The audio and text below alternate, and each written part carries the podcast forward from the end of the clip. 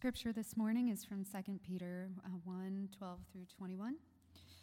Therefore, I intend to keep on reminding you of these things, though you know them already and are established in the truth that has come to you. I think it right, as long as I am in this body, to refresh your memory, since I know that my death will come soon, as indeed our Lord Jesus Christ has made clear to me. And I will make every effort so that after my departure you may be able at any time to recall these things. For we did not follow cleverly devised myths when we made known to you the power and coming of our Lord Jesus Christ, but we had been eyewitnesses of his majesty. For he received honor and glory from God the Father when that voice was conveyed to him by the majestic glory, saying, "This is my Son, my beloved, which, with whom I am well pleased." We ourselves heard this voice come from heaven while we were with him on the holy mountain. So we have the prophetic message more fully confirmed. You will do well to be attentive to this as to a lamp shining in a dark place until the day dawns and the morning star rises in your hearts. First of all, you must understand this, that no prophecy of the Scripture is a matter of one's own interpretation, because no prophecy ever came from human will, but men and women moved by the Holy Spirit spoke from God.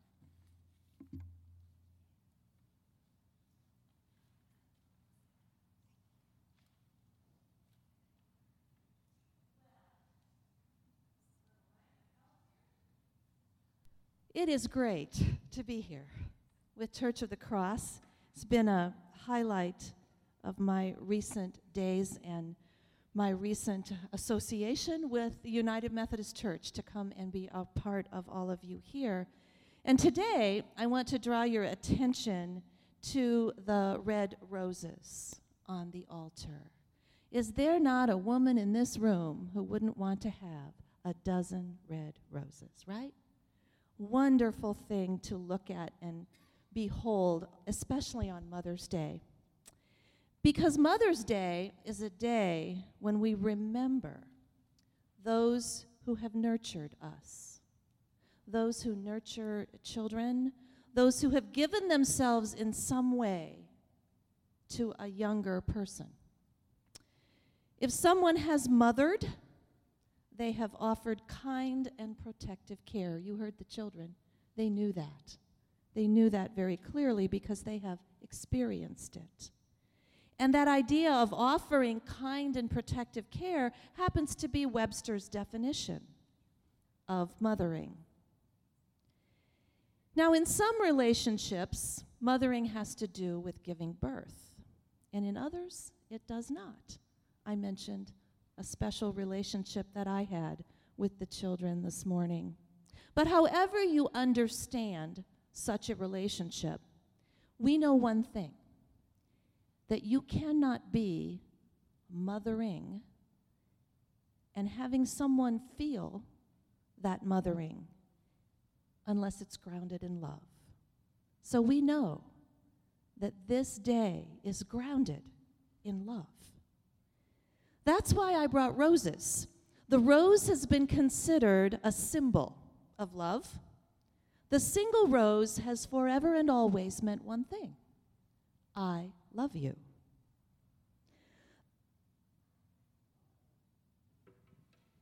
We ready now? There we go. Y'all can hear me now? All right. The kind of love that we're talking about, when we think about it in Greek mythology, as well as in the Roman culture, is an earthly kind of love. And that's not the kind of love I want to talk about today, because we know earthly love is very different from the love that we experience as Christians. When Christianity claimed love and claimed this flower, the meaning became a spiritual one, one of spiritual love and purity, an unconditional kind of love that is filled with grace, totally unconditional. The rose also symbolized Mary. I told the children that one of Mary's flowers was the forget-me-not. The other one was the rose. Mary, the mother of Jesus. It is said in the Roman Catholic Church that the original rosary used in prayer was actually a strand of roses. Now, probably not these big ones with the thorny branches, but maybe those delicate little ones that, that climb up or whatever. But the rosary was actually a strand of roses when that whole practice began. The rose has also come to be associated with remembering, remembering important events from birth to death. I don't know if you do this here in this church, but in churches I've been in, oftentimes a rosebud is placed on the altar when a baby is born. And then we see roses at various important times throughout our life as people in relationship. Well, some years ago, I did a wedding that was quite unique, very different, very moving. The couple had asked me, as part of their wedding, to do a rose ritual. Now, I'd never heard of this before, but they gave me the words to read. And what we did that, that particular day when they were married was they exchanged roses. Each one had a rose, and they exchanged them. And there was a beautiful reading about how, if ever, in their relationship, in their marriage together, they would have a challenging time, and they were finding it difficult to get over that challenge.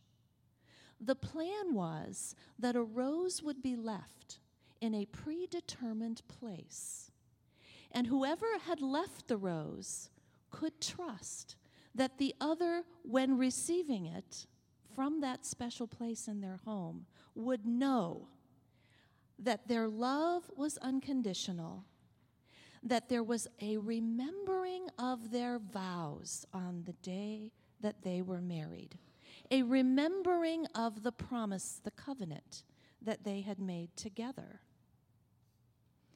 In God's presence and in the presence of family and friends. Well, now what we know and what they knew and what we talked about as we counseled together was that flowers come and go. But those people who have rose bushes know that the rose bush is a perennial plant. It comes back. We also know that it survives from year to year, but we know that the beauty of the bud is an eternal memory. An eternal memory, an eternal thing for us. So love is the, th- the central theme of the story of our faith. Love is what we celebrate, it's what we learn from, it's what we grow in, and it's what we remember so that we can offer it to others as God has offered it to us through God's love, through Jesus. So you see, a rose is not just a rose. You've heard that phrase, right? That's what was on the front sign as I drove in this morning. The title of this message, A Rose is a Rose. Well, it really is not just a rose. It is how we are called to love people. It's how we are called to be a people of remembrance. It's how we are called to be Easter people and mark the events of life with love. Now, the subject of remembering is a really interesting one, and that's where we're going to spend our time the rest of this message. You know, as I'm getting older, it's getting a lot harder to remember everything I want to remember. Some days it's very frustrating. How many of you were there? You know, it's hard to remember everything. You go from one room to the next, and you don't know why you did it. Well, I want you to know, and I want you to think about times, if you're struggling with your memory off and on, you're having that Alzheimer's time in your life, I want you to think about how easy it is to remember things that are grounded in love. You can forget a phone number. You might not forget the phone number of your mother because of your love for her. Love will help us remember things. I'm I'm I'm brought it, I'm brought to um, a time with my stepmother, who recently passed away. She she died in July, this last July, and she had Alzheimer's. And I know when we went to see her, there were times when she couldn't remember our names. She would talk with us, but she didn't know who we were. And then as the disease progressed, she got to where she didn't even speak. But if she saw us, what do you think she did? smiled. She responded. She reacted in some way. Because you see, even people who have a memory-related health diagnosis, they respond to love. You know, it is so incredible that our relationships can transcend things like that. Relationships that we have, and I hope Nathan figures that out as he deals with his current challenge, that love speaks loudly if we listen for it. And, and it, it rises above anything else that seems difficult. So we're going to look at three questions this morning. What does it mean to remember? What are we supposed to remember? And what do we do with what we remember? The first question is really a definition question, isn't it? The word remember in the dictionary tells us that it is about bringing to mind or thinking of again. If we look at the word remember in the context of the Bible, we'll, we'll find it there two hundred fifty times. So we must know that remembering is important. The Old Testament Hebrew definition is to mark, to recall, or to recollect. Very similar. And in the New Testament, now there's a little difference here, so listen carefully. The definition in the New Testament Greek is to rehearse, rehearse, and fix in the mind. That's different. To rehearse and fix in the mind. If we are called to be a people of remembrance or rehearsal or recollection, we are called to rehearse or recollect the activity of God from the past and the activity of God in our midst now. The scripture reading this morning from Second Peter will help us with the second question. According to one study resource that I have, the words of this letter were, were discussed a lot in this study resource as probably not being the words that were actually written by the Apostle Peter. The letter was most likely given his name because it was a common practice in those days to attribute writings like this to an apostle, so that the church could be reminded of what it had received from God through the apostles. In other words, it was congruent with the message. This letter was written to meet the challenges that the church had had with persons who were distorting the traditions of the faith. The author's goal was to firmly establish the faith of the church by emphasizing the things that were that the faithful were to remember. We have certain things as the faithful that we are supposed to remember. Those things have not changed since this letter was written. And here are the things that we are supposed to remember. We are to always remember that the gospel is good news. Always remember that will never change. Always been, always is, always will be. Look at your favorite stories in the Bible. Note the consistency of the message, because that's what we're rehearsing, the consistency. Stories like Moses and the Israelites in the wilderness have helped people fix in their minds that God is a God of victory. The story of Noah and the ark fixes in the minds of the people that God is a God of promises. Then there's the eleventh chapter of Hebrews, which is a whole history, a whole rehearsal through time of all those who have witnessed to the faith.